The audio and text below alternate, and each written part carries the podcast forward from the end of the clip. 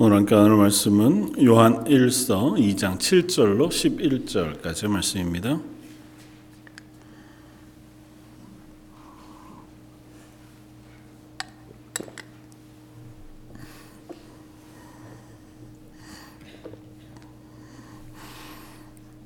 요한 1서 2장 7절로 11절까지 저였으면 한 목소리 같이 한번 봉독하겠습니다. 사랑하는 자들아 내가 새 계명을 너희에게 쓰는 것이 아니라 너희가 처음부터 가진 옛 계명이니 이 옛 계명은 너희가 들은 바 말씀이거니와 내가 다시 내가 너희에게 새 계명을 쓰노니 그에게와 너희에게도 참된 것이라. 이는 어둠이 지나가고 참 빛이 벌써 비침이니라. 빛 가운데 있다 하면서 그 형제를 미워하는 자는 지금까지 어두움에 있는 자요 그 형제를 사랑하는 자는 빛 가운데 거하여 자기 속에 거리낌이 없으나 그의 형제를 미워하는 자는 어둠에 있고 또 어둠에 행하며 갈 곳을 알지 못하나니 이는 그 어둠이 그의 눈을 멀게 하였습니다. 아멘. 어, 요한일서 2장 1절에서 6절까지의 말씀은 안다고 하는 어, 말을 중심으로 어, 우리가 하나님을 알고 하나님의 말씀을 알고 또 그 하나님을 아는 사람은 하나님 안에 거하면서 하나님 말씀에 순종하는 삶을 살아간다. 그 하는 사실에 대해서 이야기했습니다. 오늘은 옛 계명과 새 계명의 명령이 어, 다름이 아니라 형제를 사랑하라고 하는 명령이라는 사실을 어, 사도 요한이 이야기합니다. 어, 그러면서 이 명령에 대한 이야기를 우리가 한번 생각해 보려고 하는데 보통 어, 뭐 요즘 계속 전쟁이 되고 있는 어, 시대에 전쟁 얘기를 하는 것이 좀 어, 꺼리끼기는 하지만 전쟁이라고 하는 것, 싸움이라고 하는 것에는 어떤 분수령이 존재합니다. 그래서 어떤 대세가 어, 꺾이는 시점, 뭐 터닝 포인트가 되기도 하고, 어, 그래서 그 시점이 지나고 나면 이미 이제 승패는 결정이 나버리고 그 뒤에 여전한 싸움이 계속되기는 하지만 이제는 승패는 더 이상 뭐 바뀌지 않을 그런 분수령이라는 것이 존재합니다. 2차 대전 같은 경우에도 뭐 여러 분수령이 있었지만 그 중에 하나는 뭐 보통 미드웨이 해전 뭐 이렇게 불리는 전쟁 혹은 미국이 핵 무기를 사용했던 시점 뭐 이미 그것으로 인하여 더 이상은 어, 이전으로 돌아갈 수 없는 어떤 분수령을 넘어가게 되어져 버렸다고들 이야기하기도 합니다. 뭐 역사 가운데도 여러 번의 분수령이 있었고 어, 특별히 어, 1789년 프랑스 대혁명이라고 하는 되게 큰 사건이 유럽을 휩쓸었는데요. 그때로부터 시작되어져서 꽤 그 프랑스가 혁명이 시작되고 그것이 이제 유럽 전역으로 확산되어져 가면서 그동안 공고했던 음, 왕권, 그러니까 왕국이라고 하는 왕이라고 하는 군주 제도가 이제 대연정으로 표현되니까 그러니까 민주주의처럼 시민의 바로 전환은 안 됐지만 시민이 힘이 되어서 권력을 유지하는 체제로 완전한 전환. 그 사실은 거의 전혀 새로운 체제로의 전환인데 그 시발점이 그때 어, 시작되었다는 거죠. 그리고 그것은 조금 더 전으로 더 거슬러 가면 마틴 루터의 종교 개혁으로부터 시작되어진 계몽이 전 유럽을 어, 변화시켰고 그 여파가 유럽뿐만이 아니고 어, 신대륙 또 아시아 까지 어, 그 영향을 미치게 되어져서 전 세계적인 어떤 turning point가 마련되어졌다라고도 이야기합니다. 그것의 시발점은 이거죠. 권력의 독점이 아니라 권력이 나누어지는 것. 그리고 많은 사람들의 어, 욕구 혹은 기대 혹은 어, 능력들이 힘이 되어져 가기 시작한 때로 이렇게 전환되어져 갔을 수 있다. 왜 이야기를 하냐 하면 종교개혁이라고 하는 것의 의미를 우리가 좀 한번 생각해 보려고 하기 때문에 그래요. 종교개혁은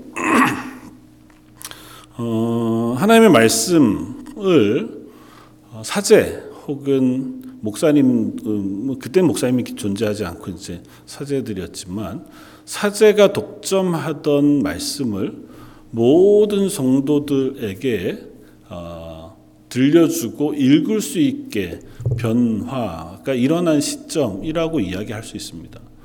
그러니까 지식이 한 사람에게 독점된 것이 아니고 그 말씀이 누구라도 읽을 수 있게. 그 하나님 처음 말씀을 주셨을 때의 방식인 거죠. 모든 사람이 하나님의 말씀을 읽고 그 말씀에 순종할 수 있는 그와 같은 단계로의 전환이 이제 종교 개혁의 어쩌면 가장 큰 의의라고 할 수 있을 텐데요. 문제는 이런 것입니다. 어, 하나님의 나라는 사실은 이미 예수님이 이 땅에 오심으로 시작됐잖아요. 그런데도 불구하고 종교개혁 때까지 꽤 긴 시간 동안, 뭐 1500년이 넘는 시간 동안 부침을 계속해서 겪습니다. 물론 종교개혁이라고 해서 그 전쟁이 끝난 것도 아니라 그 이후에도 여전히 교회는 새로운 종교개혁을 일으켜 혹은 어, 필요해야 할 정도쯤으로 연약해지기도 하니까요. 왜 이럴까라고 하는 생각을 해봅니다. 어, 한번 하나님께서 이 땅 가운데 하나님의 나라를 세우시고 하나님의 복음이 선포되게 하셨고 성령이 임하셔서 이 세상 가운데 하나님의 말씀을 깨달을 수 있는 그와 같은 놀라운 은혜를 베푸셨단 말이죠. 그러면 사실은 싸움이 끝났습니다.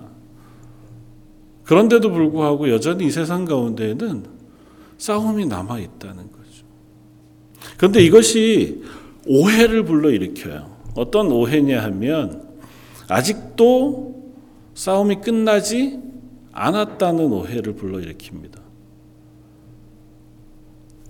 오늘 본문의 비유로 따지자면 빛과 어둠이 여전히 백중세로 싸우고 있다고 생각해요. 우리가 만나는 많은 뭐 미디어 매체들, 특별히 이제 재밌게 만든 영화들을 보면 대부분은 어둠과 빛이 동등하게 싸우거나 아니면 조금 어둠이 우세하죠. 어, 조금 빛이 약하다가 어떻게 어떻게 해서 참 크게 이기거나 뭐 이런 어, 영화들 드라마들을 보게 되잖아요. 유명한 뭐 기독교 어, 정신을 바탕으로 하고 있는 꽤 유명한 판타지 영화 중에 반지의 제왕. 그건 대단히 분명하게 백과 흑의 싸움이잖아요. 빛과 어둠의 싸움인데 보면 빛이 항상 유리하지 않습니다. 어둠이 더 힘이 세잖아요. 우리에게 그런 착각을 불러일으킵니다. 왜냐하면 우리의 삶에서도 우리가 그리스도인으로 살아가면서 그리스도인으로 사는 싸움을 싸우는데 아 이게 싸움이 자꾸 어렵단 말이죠.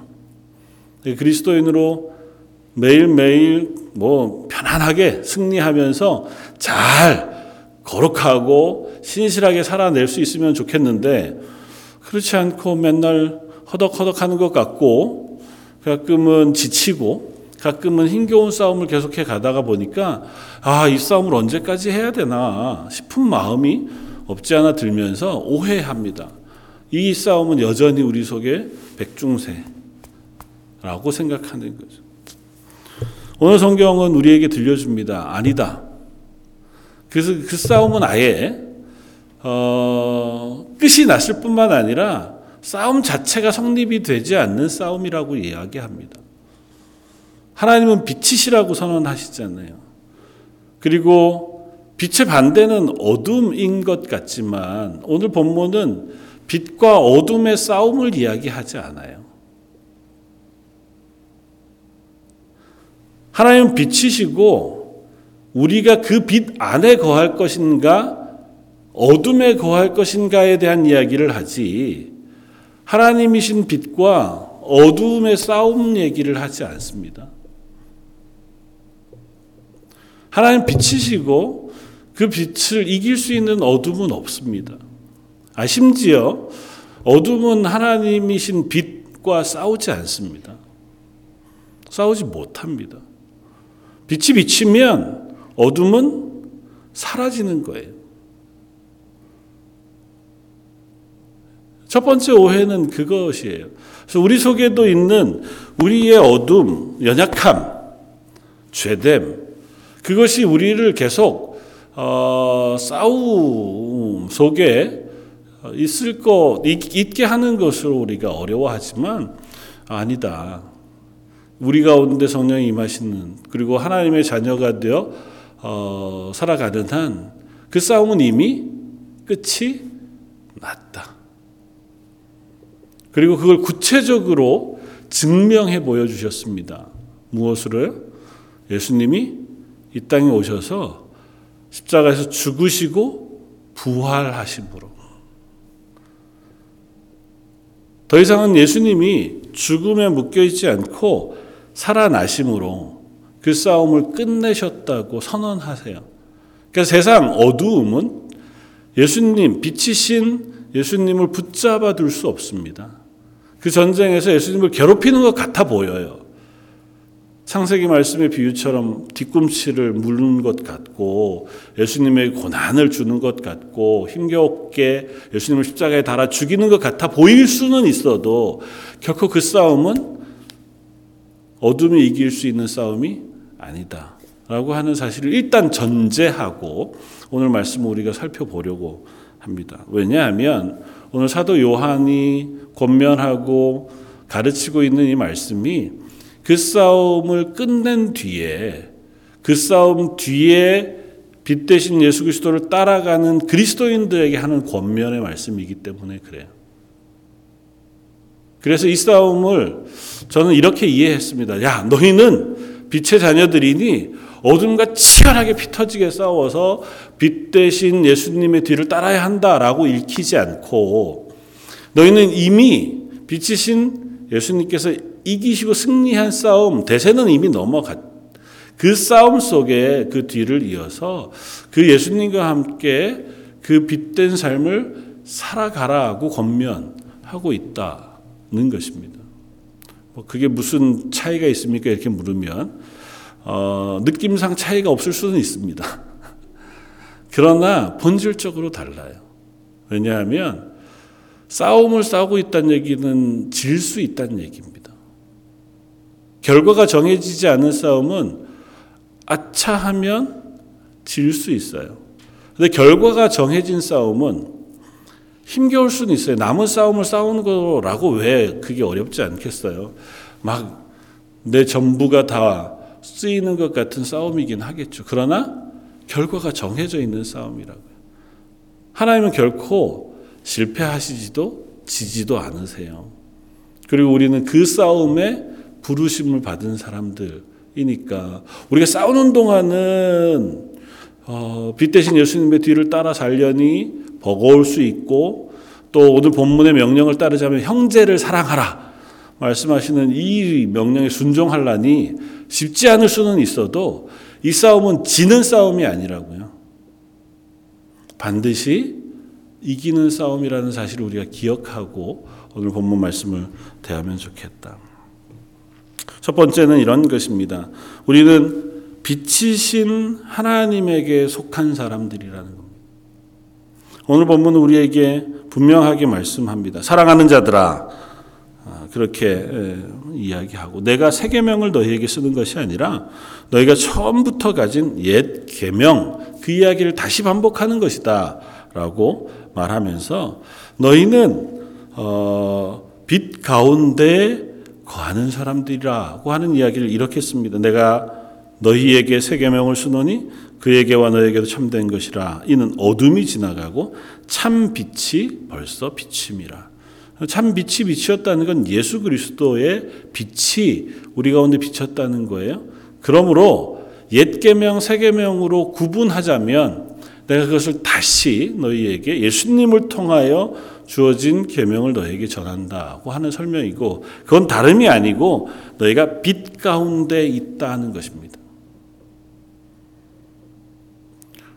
구약의 이스라엘도 하나님의 백성이었습니다. 다르지 않아요. 그럼에도 불구하고 구약의 하나님의 백성이라고 하는 고백에는 연약함이 있었습니다. 그래서 예수님께서 이 땅에 오셔서 참 빛을 우리에게 비추어 주심으로 우리는 이제는 변하지 않는 하나님의 백성의 자리, 빛 가운데 거하는 사람으로 부르심을 받았다라고 선언해 줍니다. 그래서 우리에게 진술하는 건 이런 거예요.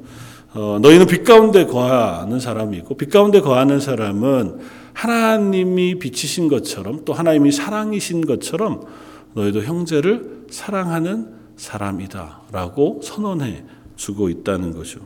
그래서 이렇게까지 연결됩니다. 9절에 빛 가운데 있다 하면서 그 형제를 미워하는 자는 지금까지 어둠에 있는 자요라고 얘기해요. 그 형제를 미워하는 자는 11절에 어둠에 있고 또 어둠에 행하며 갈 곳을 알지 못하는 사람이기까지 하다고 씁니다.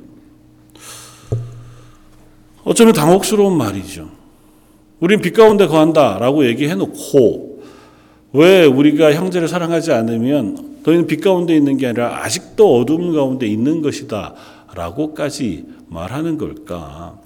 이 편지는 그리스도인에게 보낸 편지거든요. 그러니까 이미 빛 가운데 있는 사람들에게 쓴 편지예요. 그런데도 불구하고 이렇게 강력한 이야기를 하는 이유는 뭘까요?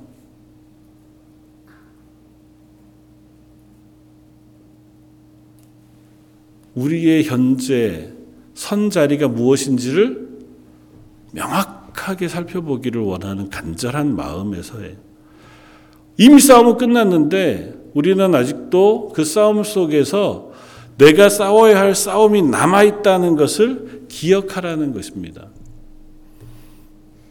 그건 이미 끝났어요. 그러나 그렇다고 해서 내 책임이 없어지는 건 아니에요.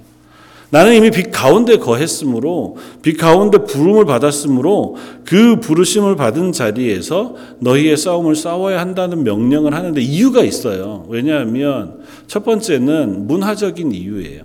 이 요한일서가 쓰여지고 있는 배경 때문에 그래요. 그때 당시에 교회가 든든히 세워져 가고 믿음 안에서 신앙생활을 잘 해가던 초대, 초대교회 가운데 도전들이 있어 왔다고요. 사람들이 들어와서 그때 당시 문화적인 여러 가지 상황들로 사람들의 마음을 흔들기 시작했는데 그게 영지주의라는 것이잖아요. 결국은 지식이 중요하지 너희가 사는 도덕 윤리 이런 건 중요하지 않아. 그게 사람들을 유혹하니까 그들의 행동이 바뀌기 시작해요. 지금 저와 여러분들의 상태로 생각해 보면 이렇습니다. 우리가 사는 세상은 되게 단순해요. 그리고 빠릅니다. 그래서 세상은 하나님의 말씀 위에 서 있지 않고 우리의 욕심과 우리의 욕망 위에 세워진 세상이 지금의 세상입니다. 그 어느 곳에서도 하나님 말씀에 순종하는 선함, 그것이 덕으로 치부되지 않아요. 세상에서는 빠르게 변화하는 세상에 맞추어서 우리도 변해야 하고 세상이 그냥 넉넉히 이해하는 죄의 방식들도 어, 여전히 수긍하면서 지나가야 하는 세상 우리가 살아갑니다. 심지어 그런 것 중에서 이익을 낼 수 있다면 도덕적으로 문제가 되는 것도 상관없다. 노골적으로 얘기 안 하는 안 할 뿐이지 지금 세상은 그것이 당연시 되어져 갑니다. 그러니까 돈 있는 사람이 힘 있는 사람이 되지. 도덕적으로 선하고 착하고 법을 잘 지키면서 사는 사람이 좋은 사람으로 취급받지 않습니다. 음, 다음 세대가 살아갈 세상은 조금 더 심각해 보입니다. 왜냐하면 어, 이제 제가 어제 박현진 목사님을 만나서 이런저런 얘기를 하면서 다음 세대들 위하여 사역하는 사역자들의 얘기들을 들어보는데요. 너무 고민이 많다는 거예요. 뭐냐 하면 말씀을 전해도 학생 청년들 속에 반응을 기대하기가 참 어렵다는 겁니다. 왜냐하면 뭐 어른들도 비슷해요. 말씀을 쭉 설명하고 그 기승전을 한 다음에 결론에 대한 이야기를 하면 힘들어 한다는 거예요. 요즘 세대는 쇼츠를 보잖아요. 그러니까 길어야 3분, 뭐 짧으면 1분 이내에 승부를 봐야 돼요. 그리고 그게 기승전결이 필요 없어요. 내가 보고 싶은 것만 보면 되지. 그 안에서는 딱 단순한 하나 이것만 보면 되지. 이 사전에 뭔 스토리가 있고 이후에 결론이 어떻게 되는지 중요하지 않은 매체들이 익숙합니다. 그러니까 설교도 앞에서 사전 설명을 하고 그게 이렇게 이야기를 쌓아와서 어떤 결론을 이야기하는 것에 어려움을 겪는다는 거죠. 아 그게 잘못되었다, 잘 되었다는 얘기를 하려는 게 아니라 우리가 살아가고 있는 문화 자체가 그렇다고요.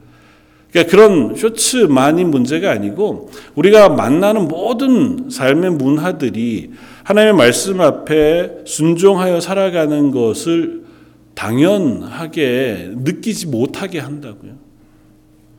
그게 어리석어 보이고 그걸 불편하게 여기게 하고 또 그런 것들이 우리에게 잘 이해가 되지 않는 문화 속에 살아갑니다. 그건 어쩔 수 없는 흐름인 것 같아 보여요. 뭐 세상이 가르치는 공부도 그렇거든요. 세상에서 요즘 제일 각광받는 위인, 요즘 제일 많이 팔리는 자서전이 누구 걸까요? 일론 머스크께 제일 많이 팔린대요. 거기에 무슨 내용들이 있을까요? 그 사람의 사상과 도덕, 꿈, 비전 이런 얘기가 있는 게 아니고 어떻게 성공했나에 대한 이야기를 씁니다. 그러니까 세상의 지금 현재 흐름이 그래요. 사도 요한의 시대가 다르지 않았습니다. 그러니까 그 문화 속에 그리스도인으로 형제를 사랑하며 빛 가운데서 거룩하고 경건하게 살아가는 삶, 그 삶이 전혀 환영받지 못하는 삶이었다는 거죠. 익숙하지 않은 삶인 거예요. 당연하지 않은 삶. 그러니까 교회가 이미 하나님께서 우리를 부르시고 그 그리스도인의 삶 안으로 들어와 살게 명령하셨어도 그 문화 속에 살다가 보니 동떨어진 느낌이 드는 거예요. 알기는 알겠는데 그, 그 삶을 살아가기가 쉽지 않은 거죠. 두 번째는 우리의. 음, 너무도 당연하게도 우리가 살아가는 공동체 안에서조차도 그와 같은 명령에 순종하는 것이 어렵다는 것을 발견하기 때문에 그래요. 오늘 본문에 있는 말씀으로만 집중해서 생각해 보면 형제를 사랑하는 문제에 대한 이야기를 하잖아요. 사도 요한이 평생 했던 설교라고 해요. 전해 내려오는 모든 말씀들을 보면 사도 요한이 왜 사랑의 사도라는 별명을 얻었냐 하면 실제로 그 사랑에 대한 설교를 많이 하고 사랑에 대한 감성이 풍부한 사람이기도 했지만 설교 때마다 이 이야기를 했다고 해요. 서로 사랑해라 제발. 사랑하는 것이 하나님의 계명의 완성이다. 오늘 사도 요한이 쓴 이 요한 1서의 결론적인 말씀도 요한 1서 3장 23절 말씀부터 시작되어지는 말씀이거든요. 그의 계명은 이것이니 곧 그의 아들 예수 그리스도의 이름을 믿고 그가 우리에게 주신 계명대로 서로 사랑할 것이니라. 세 계명이 뭐냐 하면 서로 사랑하라는 것이다라는 거예요. 특별히 형제를 사랑하라는 거예요. 요한일서 3장 16절은 그래서 우리에게 이렇게 이야기하잖아요. 그가 예수님께서 우리를 위하여 목숨을 버리셨으니 우리가 이로써 사랑을 알고 우리도 형제들을 위하여 목숨을 버리는 것이 마땅하니라. 그 사랑은 다른 사랑이 아니야. 감정적인 것도 아니고 그냥 느낌도 아니라 행동하는 사랑. 그 사랑이 바로 예수님께서 우리에게 가르친 사랑이고 그 사랑을 우리가 서로에게 나누는 것이 빛 대신 하나님의 자녀, 빛으로 하나님과 사귐이 있는 그리스도인의 삶이라고 강조해서 얘기합니다. 왜 그렇게 얘기하느냐? 그 교회도 못했기 때문에 그래요. 사도 요한이 섬기던 교회도 이때 당시 초대교회잖아요. 그때부터 2000년 동안 교회가 성공해 오지 못한 순종이기 때문에 그래요. 아니, 모두가 다 불실패하게 했겠습니까? 많은 우리 스스로를 돌아봐도 그게 참 성공적이진 않잖아요. 이게 우리의 연약함 때문입니다. 우리 속에 남아있는 죄성 때문이기도 하고. 그래서 예수님이 우리를 위하여 당신의 목숨을 내어주시면서까지 사랑을 증명해 보여주셨고, 그 사랑을 우리에게 부어주셨어요. 그 사랑의 마음을 그냥, 예, 잘 배웠지? 너희도 이처럼 해라. 그래서 예수님이 직접 발도 씻겨 주시면서 가서 너희도 이와 같이 서로에게 행해라. 고 말씀하시면서 섬김과 사랑을 가르치셨을 뿐만 아니라 예수님의 영이신 성령을 우리에게 부어 주셔서 예수님처럼 살 수 있는 은혜와 능력을 부어 주셨단 말이에요. 그런데도 잘 안 돼요. 그게 사도 요한이 이 명령과 권면을 다시 쓰고 있는 이유입니다. 이 싸움, 저와 여러분들에게 이미 끝난 싸움이기도 하지만 우리가 여전히 싸우는 싸움이기도 합니다. 전쟁의 이야기로 따지자면 예수님으로 인하여 전쟁은 이미 끝이 났습니다. 그리고 그 전쟁을 우리는 이제는 마무리해 가는 예수님의 제자들로 삶을 살아갑니다. 역사도 그걸 인정하잖아요. Before Christ BC와 Anno Domini. Anno Domini라는 라틴어는 in the year of the Lord our God이거든요. 그러니까 어, 하나님의 해, 그분의 해가 시작되었다고 하는 게 AD예요. 그러니까 예수님의 탄생을 기점으로 해서 역사가 나뉘어져요. 그때로부터 이제 하나님의 나라는 시작됐다고 선언한단 말이에요. 그리고 십자가의 죽으심과 부활하심, 성령의 임재를 통하여 그걸 확증, 증명하셨어요. 오늘 본문의 사도 요한의 설명으로 따지자면 참 빛이 비쳤어요. 이제는 우리가 가진 빛은 구약의 이스라엘 백성이 가졌던 빛보다 훨씬 더 명확하고 완전한 빛을 가진 사람들. 그러니까 하나님과의 사귐도 구약 성도들이 가졌던 사귐과 달리 직접적으로 하나님께 기도하고 또 그 하나님의 은혜를 경험하고 또 하나님이 우리 가운데 말씀하시고 인도해 주시는 사귐 가운데로 우리가 들어온 사람들이라고 선언해요. 그러니 이제는 남은 싸움을 너희가 싸워야 할 것이다. 그리고 다른 표현으로 하자면 하나님의 주권과 우리의 책임이라는 의미에서 우리가 이해해야 합니다. 하나님의 싸움은 싸우셨고 결론은 내셨어요. 그러나 이 땅에 남아있는 우리는 우리의 싸움을 마무리할 의무가 있습니다. 그것 때문에 승패가 갈리지는 않아요. 또 우리가 그 싸움에 질 가능성도 없어요. 그렇긴 하지만 싸우기는 해야 돼요. 왜 이렇게 복잡하게 하셨을까?가 우리는 늘 질문이잖아요. 예수님 싸우심으로 끝내면 좋은데 왜 그 싸움을 남아 놓으셔가지고 어, 죄송한 표현이지만 화장실 갔다가 와서 좀 뭐가 남은 것처럼 찝찝하게 우리한테 왜 이런 싸움을 싸우게 하시나. 내 손으로 직접 그 싸움을 싸워야 우리가 빛 가운데 거하여 하나님과 사귐이 있다는 사실을 경험하기 때문에 그래요. 언제 우리가 하나님의 도우심을 경험합니까? 하나님의 은혜를 우리의 삶 속에서 경험합니까? 그냥 가만 잠자고 있을 때 하나님의 은혜를 부어주시나요? 그런 때도 있겠죠. 내가 그냥 놀고 먹을 때, 허랑방탕할 때 하나님께서 갑자기 우리에게 은혜를 부으셔가지고 막 일순간 번쩍하고 은혜가 깨달아진다?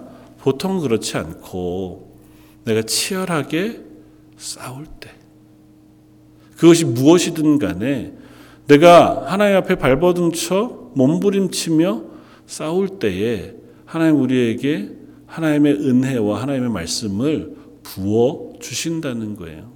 그러면서 우리가 하나님의 말씀을 깨달아 아는 자리로 나아가요. 이건 대단히 분명하고 명확한 싸움입니다. 역사 가운데 있었던 숱한 부흥의 역사와 또 믿음의 사람들의 숱한 신앙의 고백 속에 동일하게 등장하는 거잖아요. 나의 죄로 인하여 그들이 하나님 앞에 아파하며 회개하며 기도하기 시작했을 때 그들 속에 하나님께서 성령을 부어 주셨다는 거잖아요.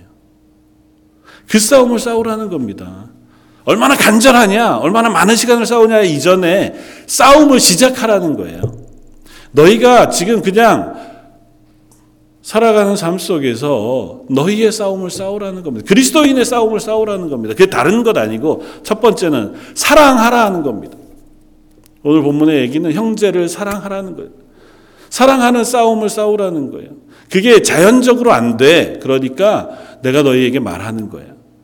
좀 강력하게 얘기하자면 너 사랑 사랑하지 않는다면 넌 그리스도인이라고 얘기할 수 없어. 라고까지 사도 요한이 이야기하는 것은 사랑하려고 애쓰고 수고하고 싸우는 동안 우리가 하나님의 은혜를 경험할 수 있다는 겁니다. 생각해 보면 당연해요. 사랑하려면 하나님의 도움이 필요하죠. 우리 사랑이 풍성한 사람에서 자연스럽게 사랑할 수 있으면 좋은데 보통 우린 그렇잖아요. 나를 향하여 사랑을 주는 사람은 내가 사랑할 수 있다. 적어도 나에게 선하게 대하는 사람 정도쯤에겐 사랑할 수 있다. 까지가 우리의 한계지 그 이상은 불가능하단 말이에요. 그러니까 그 이상 가려면 애써야 돼. 하나님, 이건 정말 싫은데 꼭 해야 되는 겁니까? 하는 싸움도 싸워야 되고, 와, 제가 제, 쟤는 도저히 용서할 수 없는데, 저 사람도 제가 참아줄 수 있게 도와주십시오. 하는 싸움이 우리 속에 있어야 되잖아요. 그래서 하나님을 의지할 수밖에 없고, 그래서 하나님의 은혜를 경험하게 되는 거예요. 두 번째는 이게 옛 계명이라고 이야기합니다. 이게 새로운 게 아니야. 하나님 말씀하신 건 늘 동일했다라고 선언해요. 옛 계명이기도 하지만 예수님으로 인하여 증명된 새 계명인데 그게 뭐냐 하면 옛 계명에서는 말씀이라고 오늘 성경이 말씀으로 표현해 줍니다. 어떻게 요한일서 2장 오늘 본문 말씀에 뭐라고 표현합니까?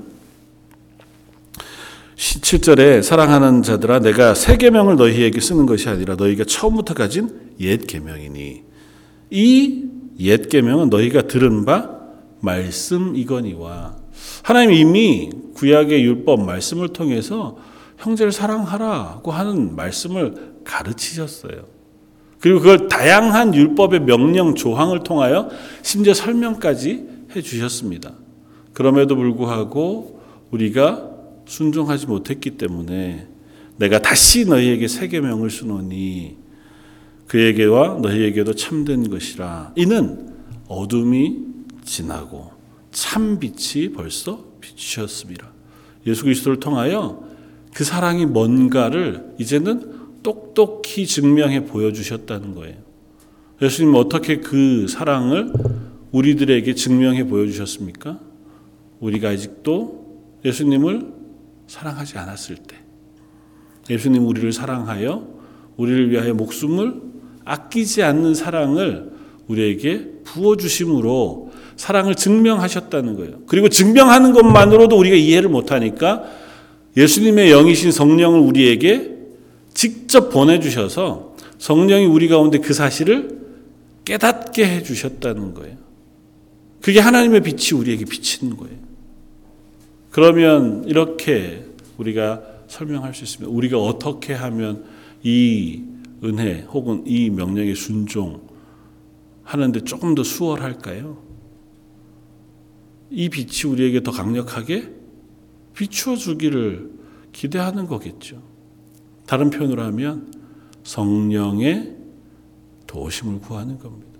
우리는 이미 예수 그리스도를 주로 고백하니 성령이 우리 가운데 거하시는 사람들이에요. 다만 그 성령이 우리 가운데 역사하여 우리를 변화 시켜주시기를 구하는 것이 필요합니다. 그걸 성령의 충만이라는 표현으로 표현할 수 있을지 모르겠습니다. 이걸 우리가 기대해야 돼요. 저도 스스로 계속해서 요즘 기도하는 거지만 하나님 내가 내 자아로 움직이는 것이 아니라 성령이 움직이시는 그런 삶을 살게 해 주십시오. 그 성령이 나를 움직여 좌우로 흔들 수 있는 그 성령의 사람이 되게 해 주십시오. 라고 하는 간절한 기도가 필요합니다. 그 싸움이 우리에게 필요해요. 사실 이게 결국은 싸움이에요. 이 기도를 하느냐 마느냐가 싸움이에요. 안다고 해서 기도하지 않습니다. 여러분들 성령의 충만함을 위해서 정말 진실되게 기도하신 적이 얼마나 있습니까? 그리스도인으로 살면서 평생 이 기도 한 번도 안 하시는 분들 많을걸요. 왜냐하면 우리는 여전히 내가 주인이고 싶거든요. 내 인생의 주인이 하나님이십니다라고 고백은 하지만 그걸 강력히 구하고 그걸 위해 강력히 기도하는 일에는 어려워합니다. 기대하긴 그런 기도가 저와 여러분들에게 있었으면 좋겠습니다. 어떤 모양이든 하나님 제 속에 하나님의 성령의 붙들림 받아 움직여지는 은혜가 있기를 원합니다.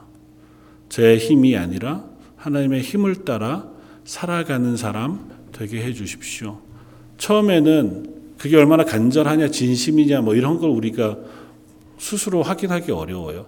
하느냐, 안 하느냐의 문제죠. 입을 열어 그 기도를 시작하는 게 필요합니다. 그 기도를 통하여 하나님이 내게 그 은혜를 부어주시기를 계속해서 구하는 거죠.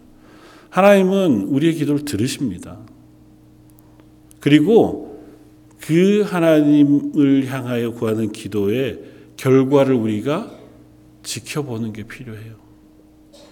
내가 기도함으로 끝나는 것이 아니고 그 기도한 것을 하나님께서 들어주시는 것, 그것이 내 삶 속에 증명되어지고 확인되어지는 것을 우리가 기대하는 것이 필요해요.